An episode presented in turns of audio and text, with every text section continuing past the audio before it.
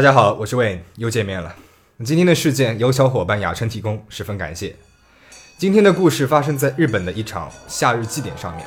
在开始之前，我想声明，做这支影片是希望大家可以从这个影片当中有所收获。所有的信息资料都是我在网上找到的。林孝一今年三十一岁，他是一名专门运送工业固体垃圾的卡车司机。他从小都是在儿童福利院里面长大的，但是过得并不开心。经常会遭到其他孩子们的霸凌，他们会在他睡觉的时候剪掉他的头发，在他的咖喱饭里面倒进干燥剂这种东西。但是让人非常奇怪的是，老师们对于这些行为不闻不顾。成年以后，小一他终于是逃离了福利院了，但是他的噩梦并没有就此结束。老板们会经常无缘无故的辞退他，交往了五年的女友突然悔婚，他的住处也被人涂满了油漆。那么，为什么他从小到大都会遭到这样的对待呢？这一切都要从他的母亲说起。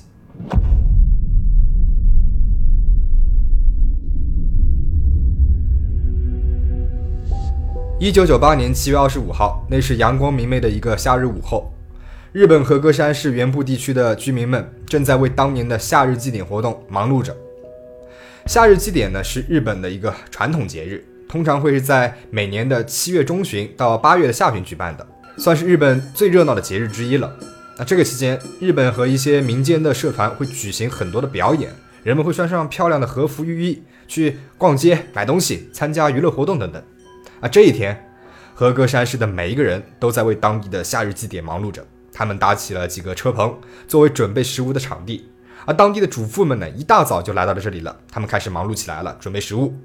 而临近中午的时候，各种各样的美食都已经准备好了，还有一大锅的这个咖喱饭，还咕咕的冒着热气。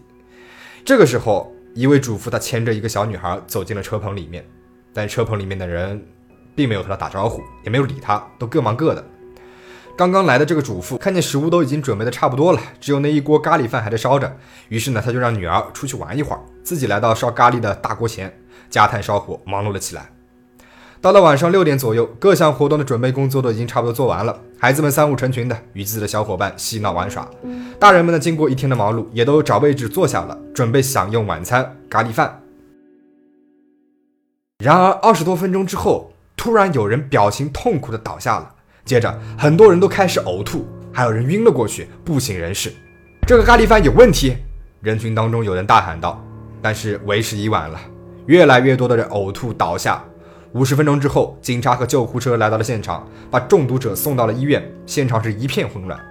根据警方的统计，当天的中毒者高达六十七名，其中有四人因为抢救无效死亡了，其中还包括了两个小孩。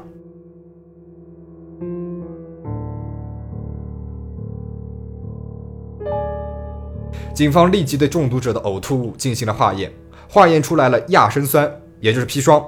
而那天吃了咖喱饭的六十七个人，全部都出现了恶心、呕吐、腹泻、腹痛、呼吸困难等症状，这也符合亚砷酸中毒的表现。然后，警方在制作咖喱饭的锅里面，以及盛放咖喱饭的盘子当中，都化验出来了亚砷化物。在现场的垃圾袋当中，还找到了一个蓝色的小纸杯。而在实验室检测之后呢，纸杯当中被检测出来含有亚砷化物的残留物，而且浓度很高。警方还留意到。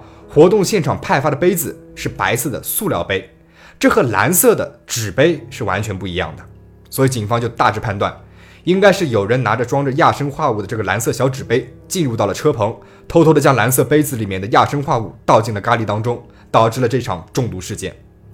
而能够接触到这锅咖喱的人，只有当时在车棚里面的主妇们。警方立即展开调查，最终他们将嫌疑锁定在了其中一个主妇身上。就是我们一开头提到的那位迟到的主妇林真须美。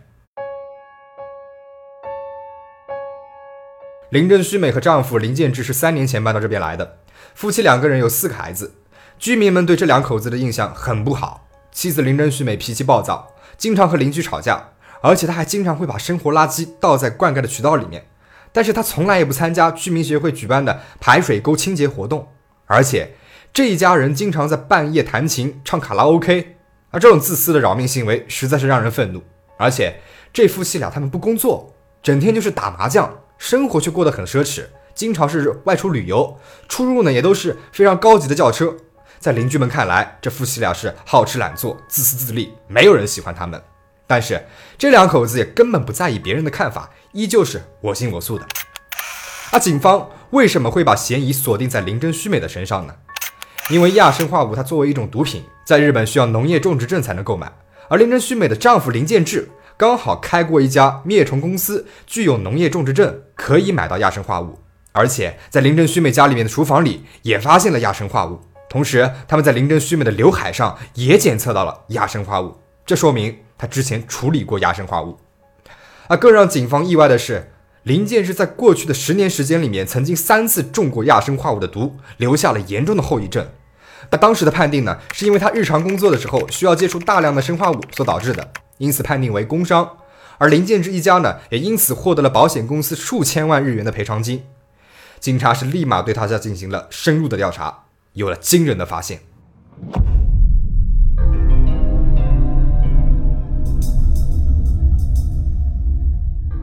一九八四年六月，林建志的一名员工突然中毒，被送往了医院后，被判定为工作当中接触了含有生化物的农药而引发的急性砷中毒。林建志因此获得了上千万日元的赔偿金。一九八八年二月，一名员工在林建志家吃饭后急性砷中毒，被送往了医院。之后裁定为工伤，林建志又获得了几千万日元的工伤保险金。一九九二年，林建志将灭虫公司关闭，过上了每天和朋友打麻将的悠闲生活。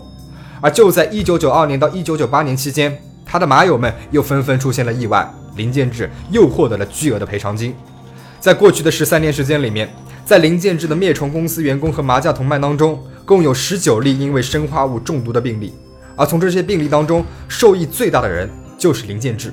也许你会觉得奇怪了，为什么员工和麻友们发生意外，受益人都是林建志呢？啊，这是因为林真须美她是一个保险代办员，在开灭虫公司的时候，她为丈夫林建志和灭虫公司的全部员工都投保了大额的人身保险，受益人写的都是林建志。而在灭虫公司关闭之后，她又花了几千万的日元为林建志和他的麻友们购买了人身意外伤害保险，受益人写的呢也都是林建志。几年的时间里面。林真须美通过给他们下了毒的食物，让他们一个一个倒下，从而让丈夫林建志一共是获得了大约四点三亿日元的赔偿金。过去的这十三年时间里面，林真须美一家正是靠着保险赔偿金过上了富裕的生活。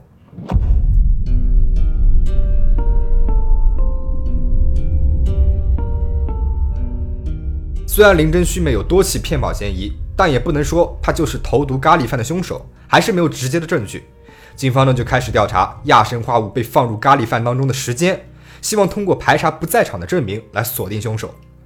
在调查了现场人员的出入情况和咖喱的制作过程之后，警方确定了投毒的时间段为下午一点半至下午三点钟。那么在这段时间里面，包括林真须美在内的三位主妇会轮班负责看守咖喱饭的锅子。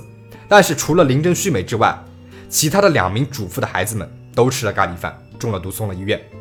作为母亲。如果知道咖喱饭里面有毒，还让孩子吃了，那这也太不合理了。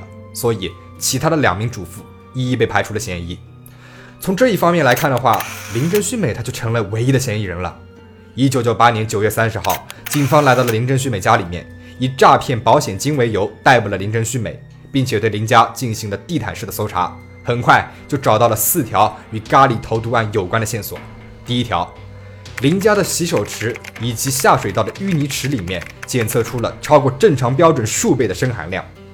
第二，一个透明塑料袋，这个塑料袋当中检测出了生化物残留以及林真须美的指纹。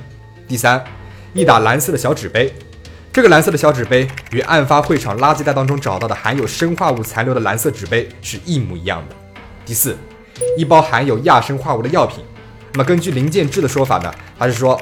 这个是他经营灭虫公司的时候剩下来的，数年来一直存放在车库里面。经过审讯，林真须美很快就承认了灭虫公司的那些中毒事件是自己投毒骗保所为。而关于林建志的中毒，则是他赌博输钱之后的赌气行为，与自己无关。而此时的林建志呢，正在忙于为林真须美聘请最好的律师。当警方告诉他林真须美很有可能尝试过毒死他的时候，林建志表示完全不可能，说自己的妻子完全不是那样的人。而对于夏日祭典上的咖喱投毒事件，林真须美则始终不肯承认，坚称自己没有做过，也绝对不会去做的。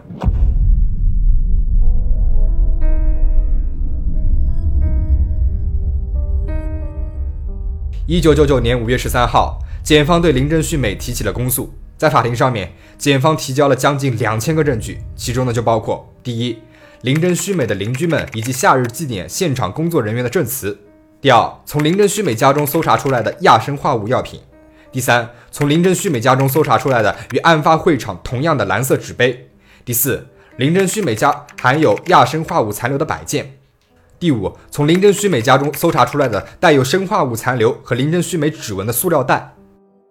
这个时候，林真须美的辩护律师团则马上针对这些证据为他进行了无罪辩护，理由是：第一，现场发现的蓝色纸杯上面并没有林真须美的指纹，且这种纸杯在附近的超市就有销售，任何人都能够轻易的买到；第二，没有证据能够证明林家搜出来的生化物与咖喱锅当中的生化物来自同一源头；第三，邻居们与林真须美一直以来都有矛盾，证言并不可信；第四。检方提出的证据几乎是推断证据，并不能够直接证明林真须美就是投毒的凶手。第五，缺乏作案动机，无差别投毒并不能给林真须美带来任何的好处。这个案子在当时的社会引起了很大的轰动，因为在案件发生的前四年，一九八四年，日本呢就发生过无差别投毒的格力高森永事件。格力高森永事件指的是以江崎格力高食品公司的社长江崎胜久被人绑架、被索要赎金为开端，最终发展为向众多日本食品企业发出投毒威胁、索要赎金的事件。这个事件的影响力非常的大，如果大家感兴趣的话，我可以找个时间给大家讲一下。啊，现在仅仅四年的时间过去了，就发生了这次的咖喱投毒事件，所以不论是警方还是公众，对这起案件呢，都以最高规格对待。媒体几乎是全程不间断的跟踪报道。由于在调查的过程当中没有出现第二个嫌疑人，因此尽管是缺乏直接的证据，二零零二年十二月十一号，在经历了漫长的近三年的庭审之后，和歌山市法院一审判决林真须美死刑。林真须美是立即提起了上诉。在接受媒体采访的时候，他反复表示：“如果我被判有罪，则是整个日本的罪过。”他还说，检方出示的大量邻居证词都是假的。是他们嫉妒我家有钱才那样说的。二零零九年四月二十一号，经过二审和终审，日本最高法院驳回上诉，维持了死刑的判决。至此，林真须美成为了日本二战之后第十一名女性死刑犯。那她的老公林建志呢？由于骗取保险金，被判处有期徒刑八年。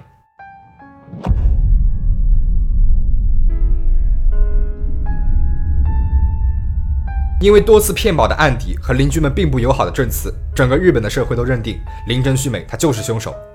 这起事件发生后的一个半月，当地的饭店几乎是客满了，因为这个案件赶来的媒体记者呢是纷纷涌来寻找蛛丝马迹。他们采访当地的居民，于是新民们从旁观者成为了当事人，对媒体说林真须美一家平时的所作所为。然后再经过媒体放大，当时整个社会呢都似乎陷入了一种反林真须美的狂热当中。日本电视台曾经做过街头采访，百分之九十九的民众都认为林真须美就是凶手。理由呢，是因为他就是个惯犯。但也有一些法律界的人士认为林真须美的死刑判决并没有依据，甚至还成立了林真旭美后援会，要求取消死刑判决。但是最终，林真旭美还是被判处了死刑，而她的家人正在监狱外承受着因为她而带来的后果。开头我们说的那个，他的儿子林孝一。从小到大都遭受到了周围人的冷眼。